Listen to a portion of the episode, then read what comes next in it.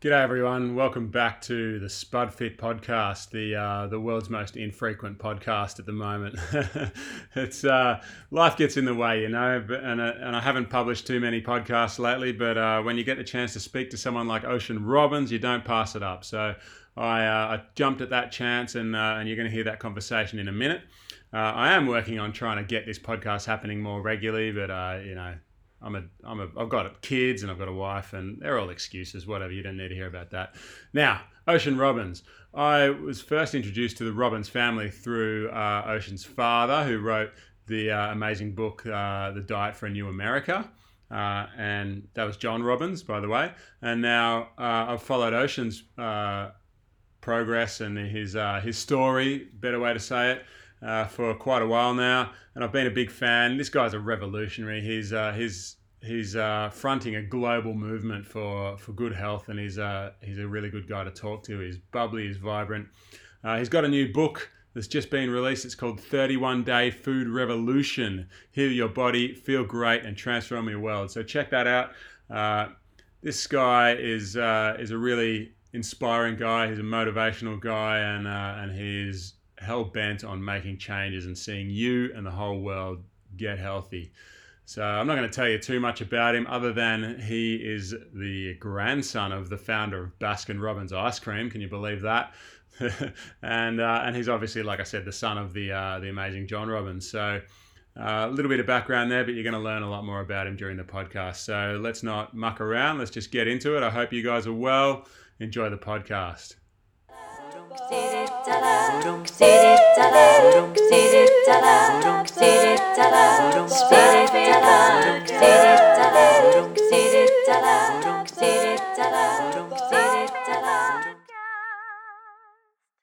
All right, Ocean Robbins, welcome to the podcast. Thank you for joining us. My pleasure, Andrew. Thanks so much.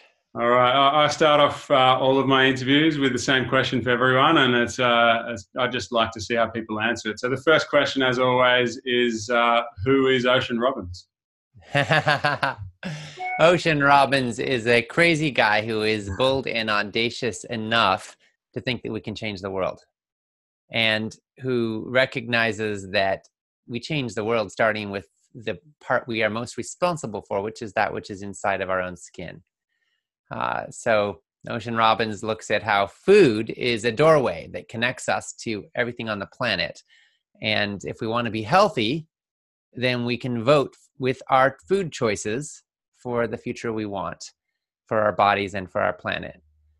All right, great answer. That's uh, yeah. Uh, oh, like I said, I always love hearing how people answer that because you know, some people answer it in a philosophical way, some people answer it in a in a you know a more sort of general like what I do with my time kind of way, and uh, and your answer was sort of a combination of everything. So yeah, interesting. So uh, yeah, so you you're uh, you've had an interesting childhood. I've I've, uh, I've followed your your dad a lot more than I have you uh, until until more recently. Uh, and you know, through uh, reading his book, which i am drawing a mental blank now, "Diet for a New America." That was uh, there you go. That was one of the few, uh, one of the very first books I read about nutrition. So, uh, so yeah, I, have sort of come to you through him.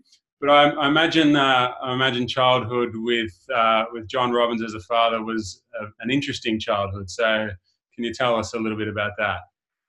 Absolutely. Well, I mean, as you know, my grandpa founded Baskin Robbins Ice Cream Company, and my dad John grew up with an ice cream cone shaped swimming pool in the backyard and 31 flavors of ice cream in the freezer and he was groomed to one day join in running the family company um, but then when he was in his early 20s he was offered that chance and he said no and he he walked away from a path that was practically paved with gold and ice cream to as we jokingly say in our family follow his own rocky road ended up moving with my mom to a little island off the coast of Canada where they built a one room log cabin and grew most of their own food and lived off of uh, kale and, and uh, practiced yoga and meditation for several hours a day and, and named their kid Ocean. Now, they almost named me Kale, and I have to say, I'm kind of glad they took the conservative route with my name and chose Ocean instead. Um, but, but we did eat a lot of kale. And, uh, you know, as I got a little older, we got into running actually. Um, and Um, my dad was my coach, and I ran my first marathon when I was 10 years old. And uh, and then uh, when I was 14, my dad came out with his first book, Diet for New America, which inspired millions of people to look at their food choices as a chance to make a difference in the world.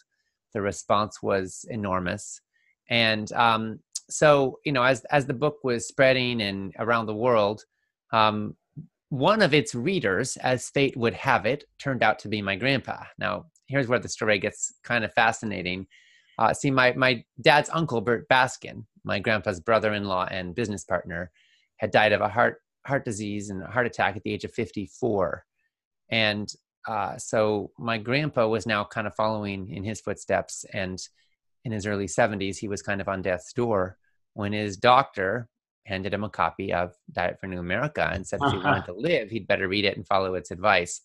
So my grandpa did, and uh, he got he got results. Um, he not only read the book, but he gave up most of his animal products. He gave up ice cream. He gave up sugar. He started right. eating a lot more vegetables and whole plant foods, and he got con- tremendous results. He reversed diabetes. He reversed heart disease. He lost 30 pounds that he needed to lose, and his golf game improved seven strokes. Wow. He ended up living another 19 more healthy years. And uh, as he got better, he was able to go for hikes every morning. And I remember visiting uh, him uh, one winter, and my dad and I went out for a morning run, and my grandpa's out for a morning walk with his dog, and we pass him, and we're, you know, we wave, and he's cheering us on as we run by, and I'm thinking, this is what this is what healthy food can do, you know, in every family, we learn how we can uh, how we can transform our um, lives by making certain food choices, and we learn that that healthy food can be a doorway towards connection and towards vitality in every generation. Yeah. So, yeah. Sorry, keep going.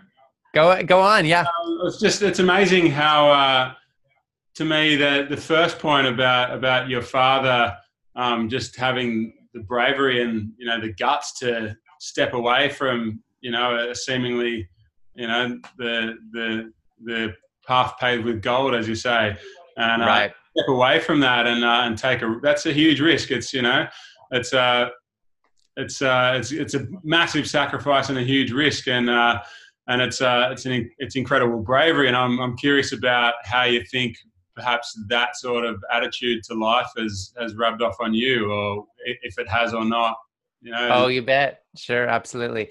Well i mean when i was 16 i founded a nonprofit organization called yes and we traveled uh, the us speaking to high school assemblies mobilizing young people to speak up for healthy people and a healthy planet.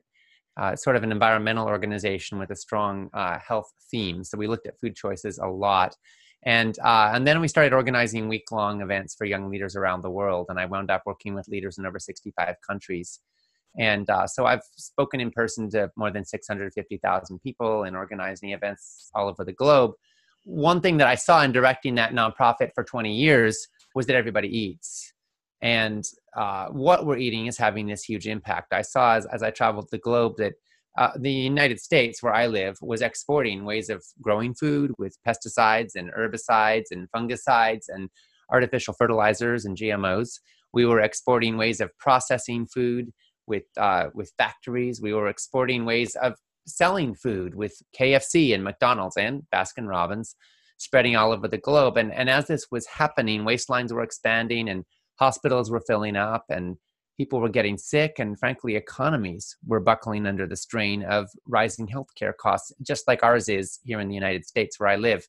And as I saw this, I felt this growing sense of urgency to to try to say to the world, please don't follow us. You know, we know where this path leads. My, my country, the United States, 19% of our gross domestic product is going to disease symptom management. You know, we have more people who are chronically ill than any population in the history of the world. Two thirds of us are overweight or obese. And this is all because of what we're eating, first and foremost, bottom line. And so eventually, I decided after 20 years of directing the global nonprofit to join with my dad and focus directly on the food issue. And we launched Food Revolution Network to do that. And we've grown rapidly, and we now have over half a million members. And our goal is, you know, healthy, ethical, and sustainable food for everyone who eats. So yeah, I think you could say that I'm a little audacious, and um, my whole life I've been asking, how the heck can I make the biggest difference I can? I, I think we all recognize that we live in a world where there's this gap between the way we want the world to be and the way that it actually is. And I don't care what your political perspective is, what your religious or faith background is. You know, I think we could probably all agree on that that there's a gap between what we think is possible for humanity and what we see happening right now. And and I would submit to you that part of our purpose in life is to bridge that gap so that we make the world a little more beautiful, a little more healthy, a little more um, a little more uh, wholesome for our being here. And that's certainly my intention. And in Food Revolution Network, I'm committed to helping people to do that in their lives, to to live the food revolution. I think we have a toxic food culture, and I'm interested in helping turn it around. Yeah, that's that's a. Uh, I just love everything about this conversation so far. That uh, I really relate to it because you know, when I decided to get a hold of the way I was eating and change the way that I ate and just focus solely on that, I didn't have any anything uh, outside of that that I wanted to change. It was it was all about just changing my relationship with food and the way I ate, and and I had no idea before I did that that it would really drastically affect every other area of my life. It was and without effort, right. have to you know focus on improving anything else. It just happened on its own, and um, so I think the out the, the apartment next door to us, where I live in a small apartment, there's one right next door to us that's been empty for two months, and the movers have just turned up. so, so it's like the it's everything's happening today. For the listeners, our internet dropped out at home right before this interview started, so we're doing this through my mobile hotspot, and now the movers next door have turned up, so we might get some interruptions with noise. So I apologise for that, but um I also loved what you what you said about how uh, you know no matter what side of politics you're coming from or what side of life you're coming from, everybody basically just wants a good world to live in, and we all we, yeah. we only differ on yeah. the best way to make that happen. And um, and I think food is is a perfect way to sort of bridge the divide because everyone can agree that it's it's eating a healthy diet is a is a good idea, you know. So yeah. in a way, I think this is it it's also works as a bridge between you know opposing viewpoints of life and. Uh, and yeah, there's a. I talk to a lot of people through the work that I'm doing now, and uh, and I again, it's it's a, reflection of what you were saying that I was a teacher, and and I saw a way that I could try to perhaps have a bigger impact on the world than I could as a teacher, and I decided to just take that chance and have a go at it and do this uh, this whole Spud Fit thing, and um, and and yeah, it's it's uh, it's really interesting to me to be able to spend some time connecting with all different walks of life from all over the world instead of just 30 kids in front of me in a classroom, all from the same sort of uh, social and geographic area. And now I'm connecting with people with you know, I'm working with people that are Trump supporters, and I'm working with people that are Democrats, and I'm working with people who support the Brexit movement and people who don't. And you know, I'm I'm connecting with people of all different um, persuasions and political ideas, and it's amazing to me how all of these people can come together into this one group and, and get along and and um, and share, you know, healthy ideas and and help each other to succeed. And yeah, so I know I'm waffling a bit now, but I love the way that this this Food Revolution Network can can do that. And uh, and what's been your experience with that? I guess is the the long the short question at the end of the long question. well, um, I think that uh, we live in a world that is becoming increasingly divided. Uh, we see people. Um, I mean, I heard recently about somebody who literally murdered his son because they had different views about you know protests and sitting at the national anthem. Um, you know, we have uh, even within families, certainly within communities, uh, a lot of division, and in some ways the polarities are growing more intense. And um, so I think that when it comes to food, we have an incredible opportunity to bring people together. I mean, when you look at the political spectrum, I mean, I don't care whether you're a free market capitalist or a, you know, government intervention loving socialist. Uh, we could all probably agree that the government subsidizing junk food is wrong. You know, we sh- we don't want taxpayers to be footing the bill for tens of billions of dollars in subsidies that are making factory farmed animal products and high fructose corn syrup and Wonder Bread cheaper, essentially creating an unfair marketplace advantage and making it so that kale and broccoli and cabbage and whole grains and legumes are more expensive proportionally in the marketplace. Uh, at the end of the day, it's making it so that the poor are essentially condemned to nutritional disasters because people who have to go with the cheapest food are left with the junkiest food. And it doesn't have to be that way. So I think uh, at a political level, we can create change. At an individual level, we can recognize that food is one place where you don't have to wait for uh, political outcomes or economic outcomes in the world to go any particular way. You get to decide what you eat. And at the end of the day, that's one of the most important choices you can ever make. And you literally chart the course of your destiny with your knife and fork. So I'm all about giving people that power, that sense of self responsibility that comes with, and the freedom that comes from knowing that you don't have to be at the mercy of pharmaceutical industry, of a medical industry, of a, of a junk food industry that is intent on commercializing its products with your pocketbook. You get to decide how you want to live and what you want to eat and what you want to support. And with your dollars, you get to vote for the life and the future that you want. And to me, that's incredibly liberating. And I see people from all kinds of different walks of life, rich and poor, and all different ethnic backgrounds and all different faith backgrounds, rallying around food as an opportunity to take responsibility and to choose health.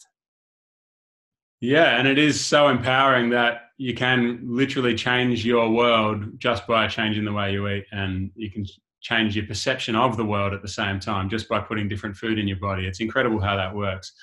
Um, now, the, the evolution, the next evolution of this whole uh, process for you is, uh, is a new book that you've got coming out. Uh, so, can you tell us a little bit about that?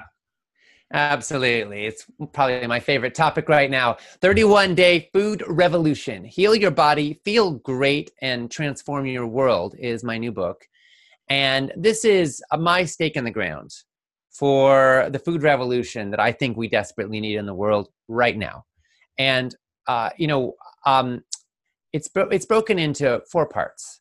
Part one is detoxify, and we look at the, the choices we can make to clean up our lives, our kitchens, our homes, our environment, so that we're not taking toxins in all the time. You know, sometimes people ask me, what do I think of detoxification methods of fasting and infrared saunas and chelation and and stress reduction techniques. And I say, you know what, they're all maybe useful, but at the end of the day, the best way to detoxify is to not bring the toxins in in the first place. So this yeah, book. Yeah. part one is getting rid of the bad stuff and then part two is nourished we look at how you can say yes to the good stuff how you can saturate your body and your brain with the, the micronutrients that you need to really truly thrive so you can have everything you need to to be lit up and then part three is gather food is very social it's a relational experience throughout history, breaking bread together, sharing a meal together has been an act of connection between people. And in today's isolated world, where a lot of us feel some sense of loneliness or disconnection or longing for a greater sense of belonging, I believe that food, healthy food, can actually be a doorway to build bridges and bonds between people. So I'm sharing how you can take simple steps to deepen your healthy food community. So you have people that help you do the right thing, you have strong social network of support, to sustain, and you can also be a positive influence on the people that you love. And then part four is transform. That's my favorite one because this is where we look at how after you get your own oxygen mask on first, we need to save the freaking plane. We need to create some change in the world so that it gets easier for everybody to do the right thing. And we look at how your food choices impact animals, impact the survival of the planet, impact children and the next generation, and at how we can simply, easily be a part of the solution you know there are so many problems in the world that can feel unconfrontable and overwhelming whether it's climate change or war and peace or economic instability so many issues that can feel overwhelming to most people. But when it comes to food choices and your health and the health of our planet you can actually make an immense impact simply and easily and it it just so happens that the same food choices that help you to fight diabetes and heart disease and cancer and dementia and obesity are also the same food choices that help you to build a healthier planet with clean air and clean water and healthy topsoil and plenty of food for future generations. So I'd call that a win-win. And uh, that, and, and the the other thing that's special about this book is that there's 31 chapters. Now, why 31? You may ask, because you know, my grandpa founded 31 Flavors Ice Cream. And at the end of the day, I submit to you that 31 steps towards health will give you more satisfaction even than 31 flavors of ice cream. so 31 chapters, and each chapter ends with simple action steps you can take to put it into action. You know, at the end of the day, cancer, heart disease, diabetes, they don't care a heck of a lot how much you know, how many podcasts you listen to, how many books you read, but they do care what you eat. And so my passion is helping people to put that into action. So if you want to live a food revolution in your life, and if you want to live a food revolution in your world, if you want stronger social connection, if you want to be a part of the solution, then this book is for you. Yeah, that sounds amazing. And uh, my next question was going to be uh, why 31, and I, I, assumed you would come back with some sort of scientific uh, explanation of why 31 days is the optimum amount of time to change a habit or something like that. But I love that it was about the uh, the ice cream. That's great. it all comes back to ice cream. Yeah. no, that's awesome. So, uh, yeah, my personally for me, uh, I in my experience, I, I knew a lot about uh, you know a whole food plant based diet, and I knew how I should be eating, and I knew that you know it was, it was a pretty simple formula really. Whole food plant based eating is, is, the ideas are simple, and I knew what I should be doing, but it took me a long time of trying and failing, and I just I, I couldn't make it stick, and um, yeah, eventually I did through this potato thing that I did. That was my stepping stone into a whole food plant based diet and making it stick for the long term. Uh, obviously, that's not for everyone, and I'm really curious about about how you approach that because uh, I'm sure you've you've dealt with a lot of people that have tried and failed. Failed is a bad word, I think, but for want of a better word, I'm, I'm using failed for now. But yeah, yeah, so how do you how do you approach those people that know what they should be doing, but but just can't seem to do it consistently? Well, the biggest reason that people fail, and I'm going to put that in quotes, is because of peer pressure and habits. Um, most people that get excited about making a big change in their lives tend to slip back to old habits eventually, unless they're really able to cement new grooves. And that's part of why I think we need the gather and transform parts of my message so much because we're not just isolated consumers. And most diet books and diet programs and food programs out there uh, act as if it was all about individual choice and willpower. But at the end of the day, uh, we're actually we don't have much willpower. Human beings get about 15 minutes a day average of actual willpower, and most of the time we're in some form of habits and grooves that are familiar. So the best use of your willpower is to create the habits that sustain. And like water, when it rains, it goes into grooves, it goes into gullies, it goes into creek beds and river beds, and over time those get deeper and deeper. Um, but they start out with just the water going to the path of least resistance and kind of finding its way. And so you can create new pathways, you can dig them, and it takes a bit of work. But once they're there, the water naturally goes there and they get deeper and deeper over time. So the key is to get yourself set up with healthy habits and with support networks that, that help you sustain.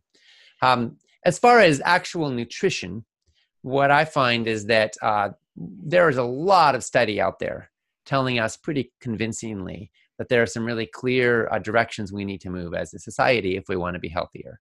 And we need to eat more whole plant foods, and we need to eat more vegetables and more fiber, and we need to eat less animal products in general, and definitely less processed junk, less sugar, less bottled oils, less refined carbs. And, uh, and I think also conscious sourcing matters that, you know, pesticides are linked to cancer and endocrine disruption and birth defects and neurological issues. And so when we can choose to move away from pesticides and more towards organic, that matters too.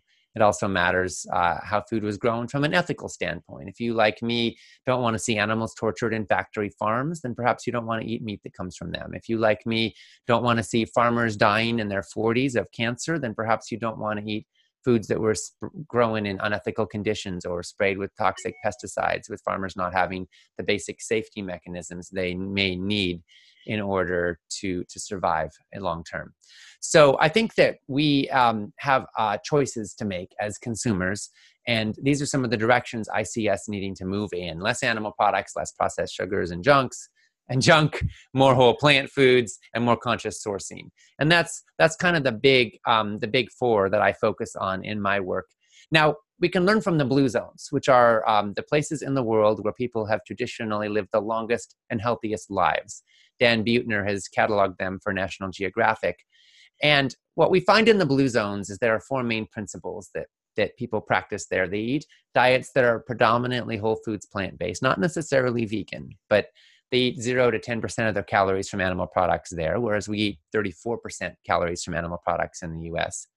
Um, they also have a lot of exercise built into the fabric of their day to day lives. They have strong social connect- connections and they have stress reduction. They have mindfulness. They have some form of spiritual practice or or mindfulness or contemplation that helps them to to connect to attune to a force greater than themselves or some way of dropping the stress and activities of day-to-day life and having a greater sense of inner peace each one is different but they have those things in common um, so as far as food is concerned i think we can see pretty clearly that there's there's an overwhelming body of data telling us that we could use to eat less animal products but whether it's 0% or 5% or 10% that is optimal for you or me or any other individual, I, I, don't weigh in on that necessarily. I think it's important for each person to listen to their own bodies.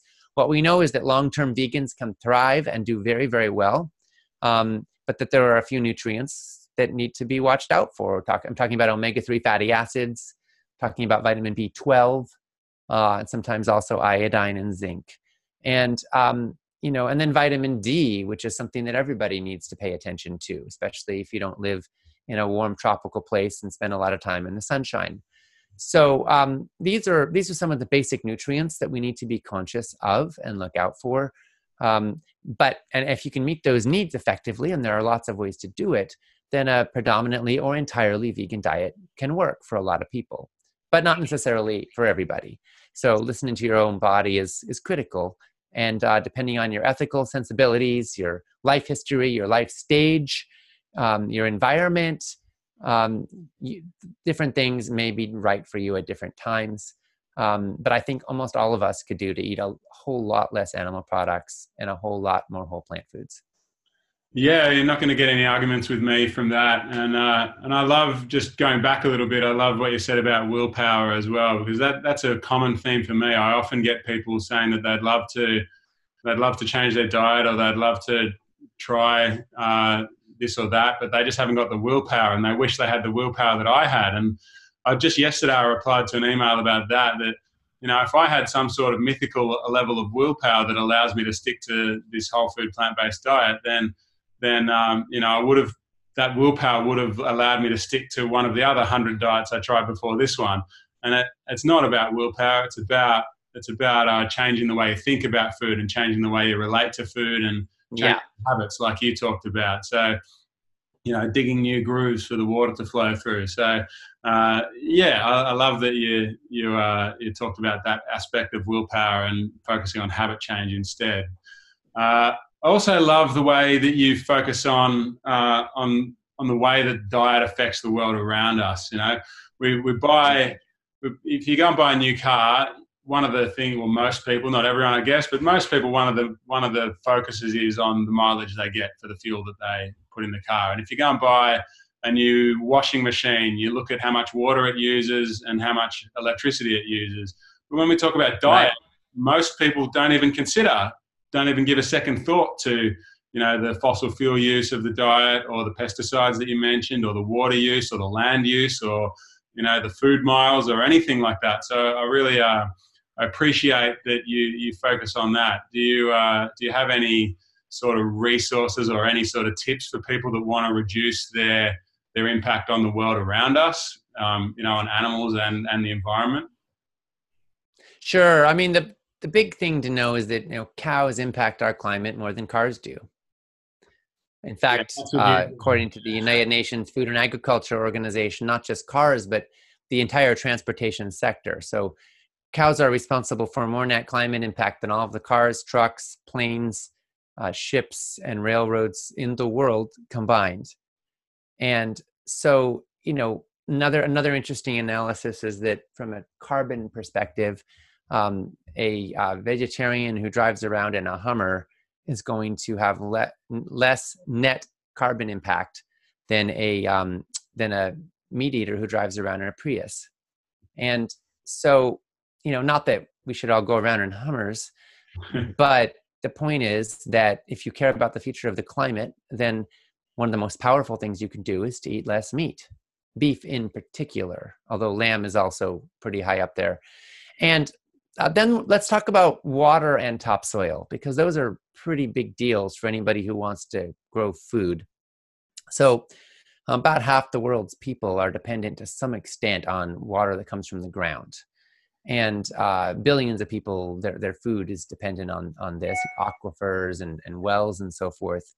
And most of humanity is unsustainable when it comes to groundwater. We are depleting our groundwater faster faster than it replenishes. I, I live in california so this is a big deal in our state because about 60% of our state's water comes from aquifers underground. It's not sustainable. What happens when those aquifers run out? Where are we going to get our water then? How will we grow our food then uh, it's a big issue and within a generation or two the chickens are coming home to roost on this one. And so water conservation becomes highly significant.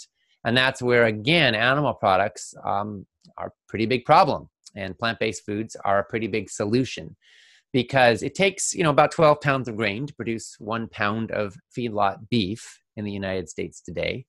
It takes about four or five pounds of grain or, or soy to produce a pound of chicken uh, maybe six or seven to produce a pound of pork.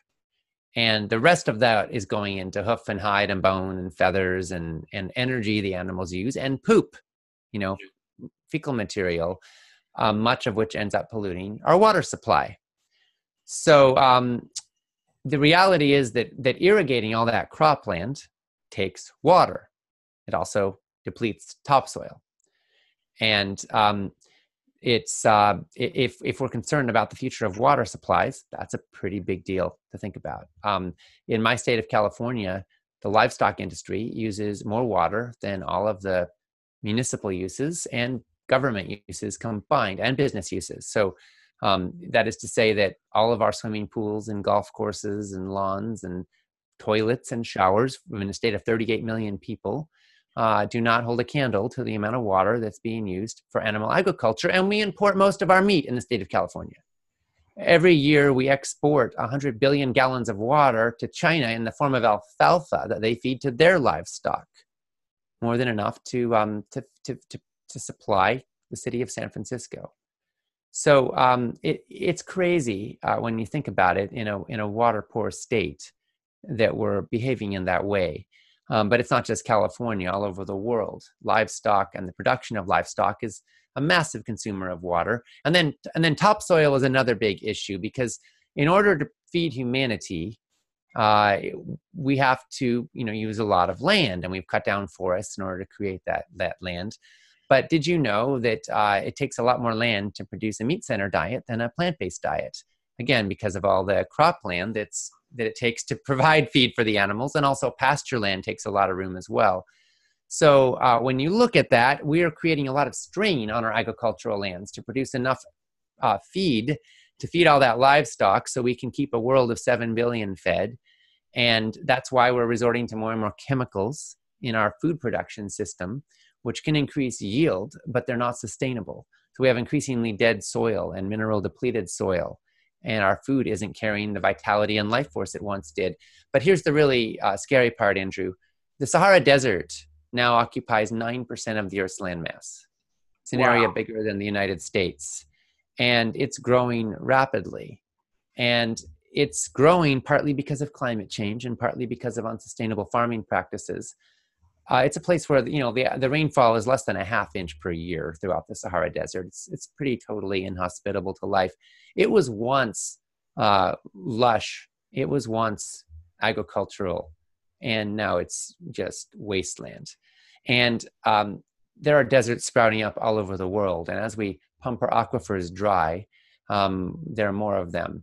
But um, topsoil is eroding all over the world, and that's one of the major drivers of desertification we are losing a massive amount of our topsoil, and UN agencies are predicting that by 2050, humanity will have about half the total net agricultural acreage we did in 1960. So what this means is it creates even more pressure on what's left to produce maximal yield. And uh, we're going to have to do something about desertification and topsoil erosion if we're going to feed humanity a couple generations downstream from now. And uh, and the meat industry is central in this because it's pushing us so hard to produce the meat that we're eating because of all the land it takes to provide that grazing land and most of all the, the, the cattle feed. Yeah, amazing stats. Uh, some of the things are mind blowing. Like you know, most people would uh, would be blown away to have learned that uh, cows produce, and you know, the animal agriculture industry produces so much pollution, is responsible for so much devastation. And you got me thinking. Actually, at the moment, there are huge uh, issues in Australia with drought. There are a lot of farmers struggling with drought.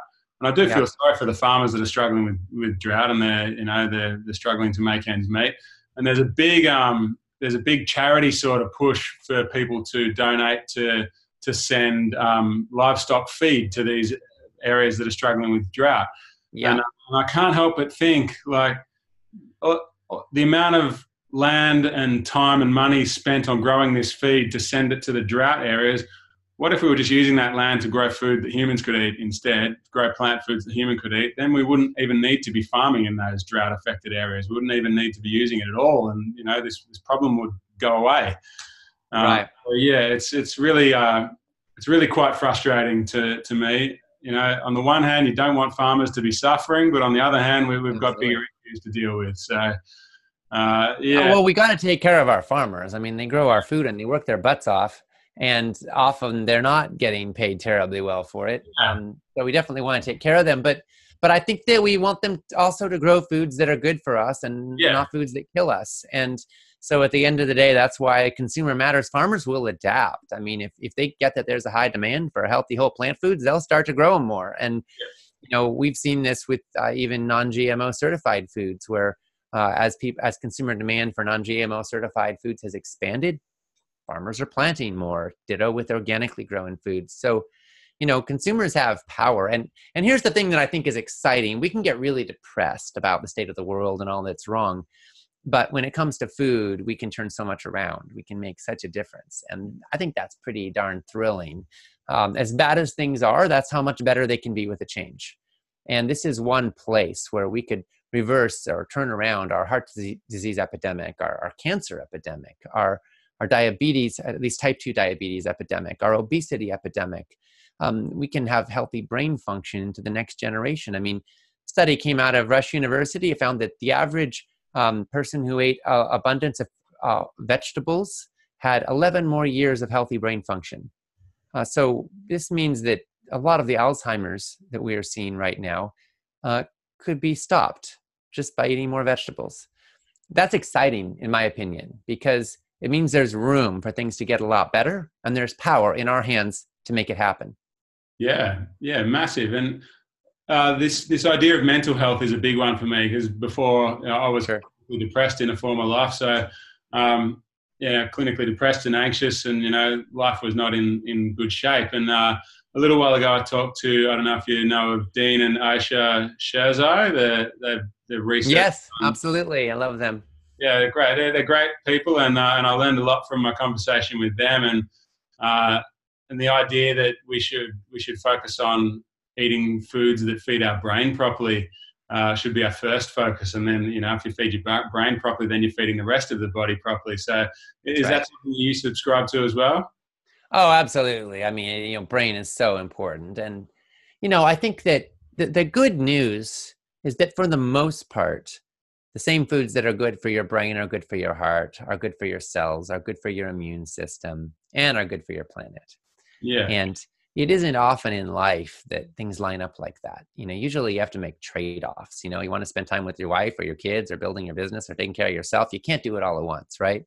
But when it comes to when it comes to food, you can invest in a healthier life, uh, you know, in every domain. Um, yeah. And that's pretty exciting if you ask me. Yeah, absolutely, and and it's really an overlooked thing that you know we we focus on our basically everything to the exclusion of our brain. We just want a, a, a, thin, fit looking body, and, and nobody really seems to think about what the food does to your brain. So I love that you've got that, uh, that aspect to your work and to your book as well. Um, just to take a little step back, you, you briefly touched on GMOs and, uh, and organic food and pesticide use and things like that. And that's, that's something in my life I have to admit that I'm not perfect at. I, I do try to eat organic when I can or when I probably you, you could argue that I always can, I guess. But uh, you know, what what sort of tips have you got for me to to make that work a little bit better? Because you know, the the biggest thing for me is you know I'm I'm starting a new business. I'm in a new business here. Money's tight. Uh, I'm trying to make things work and trying to make ends meet. And uh, and sometimes I, I buy the cheap potatoes instead of the organic ones. So yeah, um, yeah. What sort of tips have you got for me to to make things work a little bit better in that regard? Well, number one, don't make the perfect the enemy of the good. You know, you do the best you can with what you got. Um, number two, it's better to eat uh, non-organic vegetables than organic donuts any day of the week. um, and you know, we've got a lot of studies that have shown people doing really well uh, with whole plant foods. Most of the whole plant foods eaten in those studies were not grown organically. So it's important to remember that you can you can make a radical difference in your life and health outcome whether you go organic or not. And you know there was a recent study which found that um, you know cancer deaths were you know about 5% lower for people who ate organically grown foods which is not revolutionary but it's pretty significant. We're talking about you know if that if that really pans out on a broad cultural level we're talking about you know tens if not hundreds of thousands of lives saved um, but uh, you know, I think that when you look at uh, environmental working groups report on the clean 16 and the dirty dozen, they look at the pesticide contamination levels in foods, and they're not all the same. So th- there are certain foods that are more contaminated, and those are more important to go organic, and there are others that are less contaminated. So, for example, um, anything with a with a peel that you peel off and don't eat, it's it's less contaminated whether we're talking about avocado or watermelon or mango or papaya or you know um, anything where you peel it off and frankly even cabbage if you take off the outer leaf or two or onions. Um, but when you eat the outside then then that's where it becomes more of a concern. And um, you know potatoes um, you mentioned potatoes they grow underground and they are actually in the dirty dozen um, so you know if you're going to eat potatoes then um, if you can go organic that's the best you know? Yeah. um, because they do tend to be a little more contaminated. Also strawberries and raspberries and tomatoes um, can be problematic. Um, and you know apples actually are pretty high up there in the dirty dozen as well. Um, but the, the clean 16 are almost all things where you don't eat the peel. So you know if you're going to eat avocados doesn't matter as much you know? So that that can be helpful because it doesn't have to be everything um, and then the other uh, thing to keep in mind again is um, that you have to make trade-offs in life sometimes between for example time budget taste you know what's easy and convenient and you kind of put all that together and you, you find your own formula for your values. For example if you don't care about um, taste but you care about time and health primarily and budget then you're going to base your diet around things like legumes and quinoa and cabbage and carrots and you can eat a lot of that stuff and it's pretty affordable and um, pretty nutritious and pretty easy. Doesn't take a lot of time to cook up a pot of beans or pot of quinoa or steam a cabbage I've or got a pot of rice actually. right? But some people would some people find that kind of boring after a while right? And, yeah, and they want a little more variety and taste. So then you spend a little more time in the kitchen you get more creative you make your nut loaves you make your chia porridge, you make your banana ice cream, you make all kinds of yummy stuff that takes a little bit more time and investment and energy. Um, and then you can share it with friends and loved ones who uh, might enjoy that you put a little time into it and didn't just shove some, you know, plain beans in front of them. You know, um, um, so everyone has to find their own value set, and uh, and then you know, if you're somebody who isn't as concerned about health and you're more interested in in um, you know time efficiency and taste then maybe you're okay cooking with some oil or adding some sweetener to your food. But if you're really serious about wanting to be healthy and that's your priority then you might draw a sharper line. And sodium is another place where you know yeah there's there's probably about 30,000 deaths a year from people eating too much sodium maybe more. Um, but that doesn't mean it's going to kill you. Um, and the reality is that for a lot of people, adding some salt to their food makes it taste better. So you got to kind of work, figure out what works for you. And often it's about going in stages. Often it's about starting where you are and, and doing the best you can with what you got, one step at a time. It's, you know, building momentum is the key. Yeah. And every time you build a new healthy habit, you kind of can layer them one after the other. And that's one of the things I focus on in my book is how you can layer the habits. So, you know, first you clear out the worst offenders, then you start adding the good stuff you look at breakfast, then you look at lunch, kind of find find some new recipes you can add to your starting rotation that that work well. Uh, you know, most of us only have, truth be told, a handful of things we make really regularly, and uh, so if you can make your starting rotation healthier, one recipe at a time, find something you love that you can memorize, so you don't have to look at a recipe book, and you know you have all the ingredients on hand. It gets it gets habitual, it gets rote, and at the end of the day, it's it's what we do when we're not paying attention and when we're not trying that usually charts our destiny more than what we do when we're trying really hard and paying a lot of attention. Yeah, yeah, definitely. Um, I love that what you mentioned about the the starting rotation of recipes because it really I've got I pretty much eat the same breakfast every day. Most days I eat similar lunch and then maybe I vary the dinners a little bit, but there's probably like I don't know five things that I make regularly. And that's right, exactly. Every now and then, and you you do something a little bit different and experiment a bit. But yeah, I think that's important. That's a really good thing. And um, yeah, I mean, you're you're kind of extreme on this. You ate nothing but potatoes for a year, so we know we know you're uh, you're at the extreme before That, no, before that, I was I was a real foodie, and I would try to make different things all day. Like every meal, I would try to make it a you know a a gastronomic experience. And yeah. Uh, totally changed my ways now just to be just to be happy with simplicity and just to you know i've got this saying make your food boring and your life interesting and you know it's not really about making your food boring but it's just about it's really more about accepting that um that you know you can you can repeat certain foods and you don't have to like go uh, over the top to make every meal a gourmet experience and you can you can try to you know, instead of sometimes you don't need to eat something interesting, you just need to do something interesting instead. And, yeah. Uh, and that, that can be a helpful attitude too, I think. Sure. Uh, I mean, you know, Thoreau said, I make myself rich by making my wants few. Yeah. And, yeah. you know, some, sometimes, um, you know, and there's another saying that, you know, I, I see, I, I, I see new things by seeing the world with new eyes.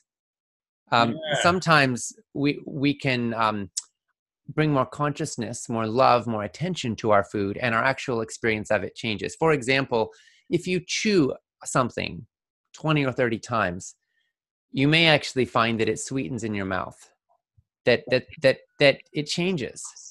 And that kind of mindfulness, that kind of present relationship with food can really change the culinary experience. And we live in a society where we have we have glorified consumerism and turn food into gluttony in many cases. And unfortunately, when we do that, we we we come to we fall prey to the myth that our happiness and our pleasure comes from something outside of ourselves. And um, I think that in reality, we can have more pleasure and more happiness to also not obviously it matters what you interact with, but it also matters what you bring to the relationship. So, you know, when I'm spending time with my wife, I don't just want her to be the wife I want. I want to be the husband that she deserves. And when I'm focused on showing up with my heart open and my love, then gosh, guess what? I get more love coming my way, you know?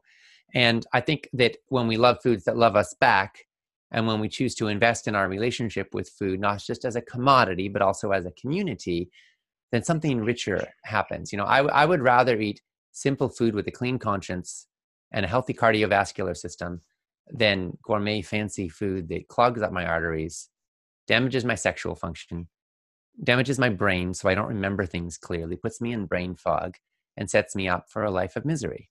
And, uh, you know, 31 flavors of ice cream can bring a lot of pleasure and a lot of smiles to a lot of people. But, you know, 31 steps to health will bring a lot more pleasure and a lot more smiles in the long run. And uh, so, that, you know, that that's what I'm standing for and and passionate about. And I, I I'm all about pleasure. I just I just want healthy pleasures that, that come from healthy food. Yeah, and long-term pleasure. I don't think I don't think anyone would argue that you know that you're not going to have a nice time eating 31 flavors of ice cream. Of course you are. It's going to be a great experience. Right. You're going to enjoy it.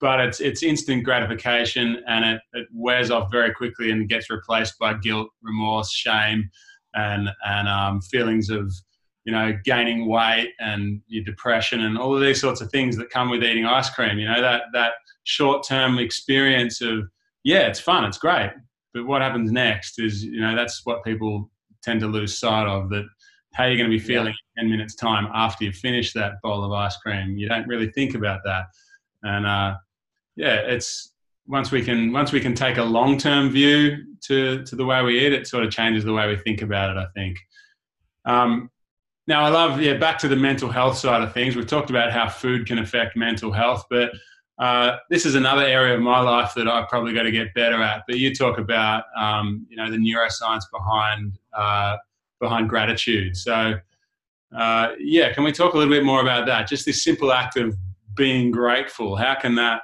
that change the way we live and interact with the world? Well, it's interesting. I used to think that grateful people were happier because the people who were grateful had more to be grateful for. And um, it, it, turns out that um, gratitude actually makes things get better. And it doesn't just make them seem better. I also thought maybe people who have a glass half full and a glass half empty, well, gratitude is about focusing on the half full side of the glass. When it comes to your health and your happiness, gratitude actually makes the glass get fuller. Not just mm. experientially, but but literally it it is good for your nervous system it's good for your cardiovascular system it's good for your relationships which in turn is good for every aspect of your health um, people who um, in studies who take uh, five minutes a day to write down three things they're grateful for at the end of the day statistically um, have better health outcomes better survivability of their marriages more peace um, and um, more wellness so I think this is fascinating. And um, there's this whole neuroscience of gratitude and how gratitude is good for you that that I find really exciting. Um, so I love to give thanks, and uh, honestly, I, I often I, I, start the day with a prayer. You know, whatever your religious perspective is, I think having some sense of intention or some sense of invitation to life to work with you, to conspire with you, to create something beautiful is an awesome way to start the day. And I like to finish the day with gratitude. When I'm lying there in bed before I go to sleep, I just think of a few things I'm grateful for. Sometimes it's as simple as that I survived and I made it to bedtime, you know, without my kids killing each other. Sometimes I'm grateful that, you know, I got a couple dishes done before all hell broke loose. Sometimes I'm grateful that I didn't do the dishes because I chose to go to bed on time. You know, like you just find something, right? It doesn't have to be big and lofty. It's not because you had to, you didn't have to save the world today or make a million dollars. Um, there's there's so much we can give thanks for, simple things. You know, I'm grateful that that I, you know, didn't stub my toe this time on my way to bed like I did the last three nights. You know, whatever it is, right? And uh, and when you find those things, though, it just anchors you in a sense of peace and a sense of enoughness and sufficiency and satisfaction.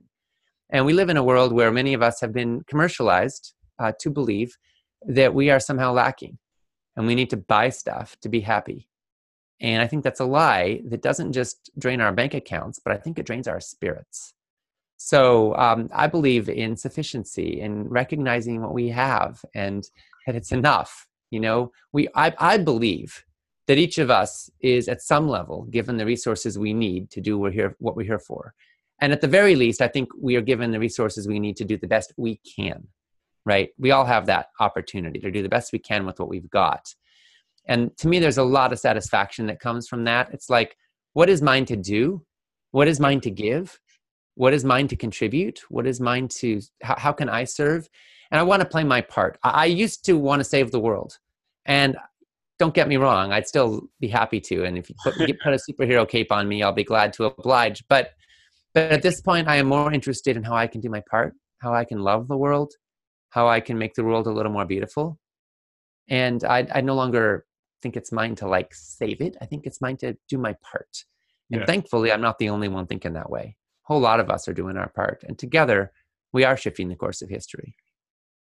Yeah, amazing. I, I love uh, the the gratitude side of things. to get back to that, there was you know, I've tried doing this before, and I always sort of get stuck on trying to come up with like you know big, deep, overly emotional sort of things that I'm I'm grateful for, and it gets tiring, you know. yes, absolutely. It's good to think about those things, but you know, I love that you can also take like a, a, minimalist sort of approach to your gratitude practice if if that's what you feel like in that moment. So yeah, I'm. Gonna, I'm gonna try again with this and try try and try and be thankful that uh, that I, I went to bed on time instead of washing the dishes and things like that. yeah, excellent. Um, yeah, that, that's helpful. Thank you. Um, now you, uh, I've read that you are gonna you're gonna make some donations uh, that go with every book sold. So can you tell us? Oh yeah, absolutely. I so so I um I I decided that I, I, believe in giving back and contributing to building a better world. So for every copy of 31 Day Food Revolution that that's sold, every new copy, um, I'm donating to Trees for the Future, enabling them to plant an organic fruit or nut tree in a low income community. Oh and wow! So okay. You can you can help feed the hungry in the places that need it most. You know, organic, wholesome food um, with every purchase, and those trees will keep on giving and bearing fruit for hopefully generations to come. That's and, such a great uh, idea. I've yeah. thought so many times in the last few years of just walking around parks and gardens just around the neighborhood that wouldn't it be great if all of these trees that were here, like they're all beautiful trees, but wouldn't it be great if they all had fruit on them that we could just pick while walking around the park? And right, wow, I didn't, I didn't know, I had no idea that there were people that were actually making that happen. That's so great. Yeah, it sure is. Yeah, cool. So we're, we're almost out of time here, and uh, and by coincidence, the people that are fixing the internet that's broken, they're, they're just turned up outside my window. It's all happening here today. nice. but so obviously, this is you know you've, you've achieved a lot. You've the Food Revolution network's huge. We didn't even get to talk about the the Yes organization that you did. We can maybe talk about that another time. But uh, but so what's what's next? Obviously, this book is your big thing at the moment, but where do you see this this heading, big picture for for you? Well, I mean, I want to see a healthy, ethical, sustainable food for everyone who eats. So that's that's where I'm heading towards, you know, um, and that's that's my passion. Um, I believe that in a toxic food culture, it's up to each of us to become everyday revolutionaries. That the status quo leads to sickness, and you know the standard american diet leads to the standard american diseases um, but i also believe that we can create a change and make the world a better place and make our lives a better place and i want to see that happen not just for the elite few not just for the people privileged enough to listen to podcasts and and join and, and even read books like like mine. I, I want to see this reach truly the masses. And I think the way we get there is that every one of us who does get informed puts what we're learning into action and we change the marketplace. And you know we create a demand for healthy food and food that's grown sustainably. And as we do so you know the whole world changes. So um, that's my mission that's my passion. Of course i want to see government policy back it up. I want to see media advocating for positive change. I want to see you know go- doctors learning about nutrition in medical school um, I want to see the food industry taking some responsibility and, and doing what it can to get rid of the junk and the processed chemicals and the added sugars and start treating food like the foundation of health that it is. Um, and I want to see everyday folks empowered. I want to see educational systems teaching our kids about healthy food. I want to see chefs learning about healthy food in culinary school. I think that just about every nation, every walk of life, we all have a part to play. We all have a contribution we can make because, you know, we all eat.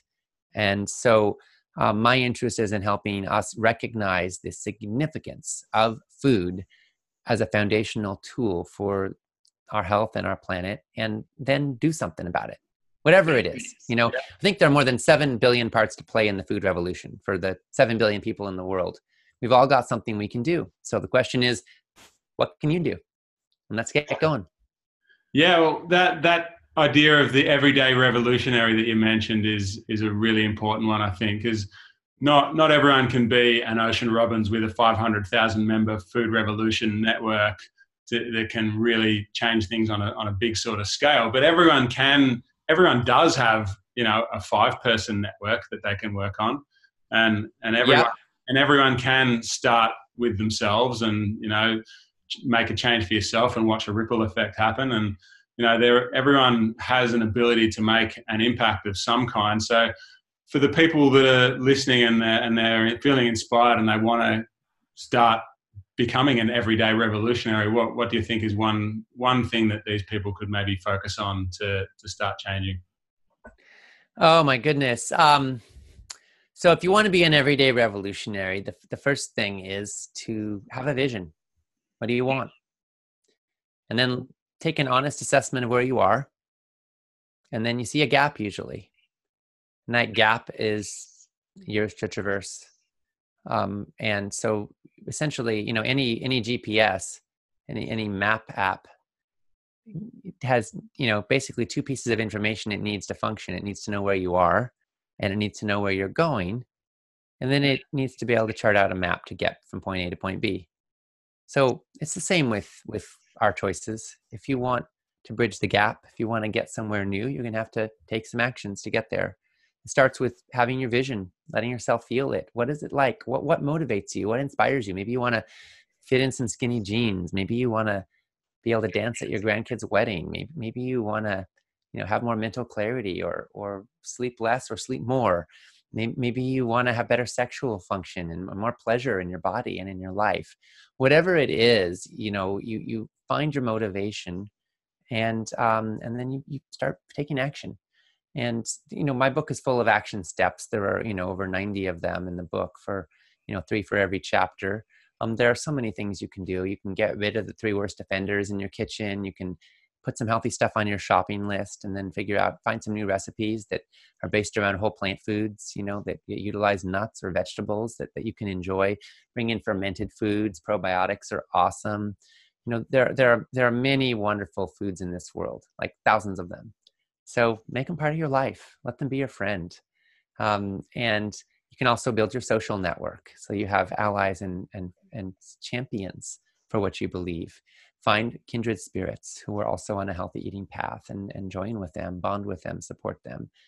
Exercise with people you love you know create create patterns and relationships that empower who you are and what you love and what you're alive for. Perfect. Awesome way to finish off uh, this interview. So thanks so much for for chatting with me and and with my listeners. Before you go uh, where can people find out more about you and about your book and uh, and about everything well my book's available in local bookstores so you know go to your local bookstore and get a copy and that's the best way you know i'll tell you what as a food revolutionary you help seed it because then the bookstores are like oh people want this book and they go and buy it and but then they get more copies and they stock it for their their other customers. Um, but you can also buy it of course online. You can go to 31dayfoodrevolution.com and, and get it from our website. Um, so that's one resource. Um, and ultimately you are you know about it now. You've you've been listening to me and Andrew. You know what we're up to. So uh, now it's all about putting it into action. So you are part of the food revolution. Every time you choose real food over processed junk, every time you bring healthy food to a party or a gathering, every time you go to a healthy restaurant, every time you support, go to a farmer's market or support a community supported agriculture program or buy something organic or choose something green that isn't green jelly beans. You know uh, every time you you take a stand for your life you, you put your stake in the ground or your, your fork in the ground for for the life and the health that you deserve you're stepping forward. So kudos to you. Congratulations. And let's keep the momentum going. And you know if my book can be of support to you in that path fabulous. That's why i wrote it. That's why i do this work. Um, but the bottom line is get the resources you need so you can succeed because your life depends on it. And frankly, a lot of lives depend on it. All right, perfect. Uh, well, thanks again for, for being with us. Thanks for inspiring us. Thanks for living the life you do and doing the things you do and, uh, and working to change the world uh, one, one uh, everyday revolutionary at a time. So uh, keep up the good work. Good luck with the new book. And, uh, and yeah, let's, let's talk again sometime because there's so much we didn't cover. Absolutely and we will. All right. All right. Love your work and uh, and spud up. Thank you.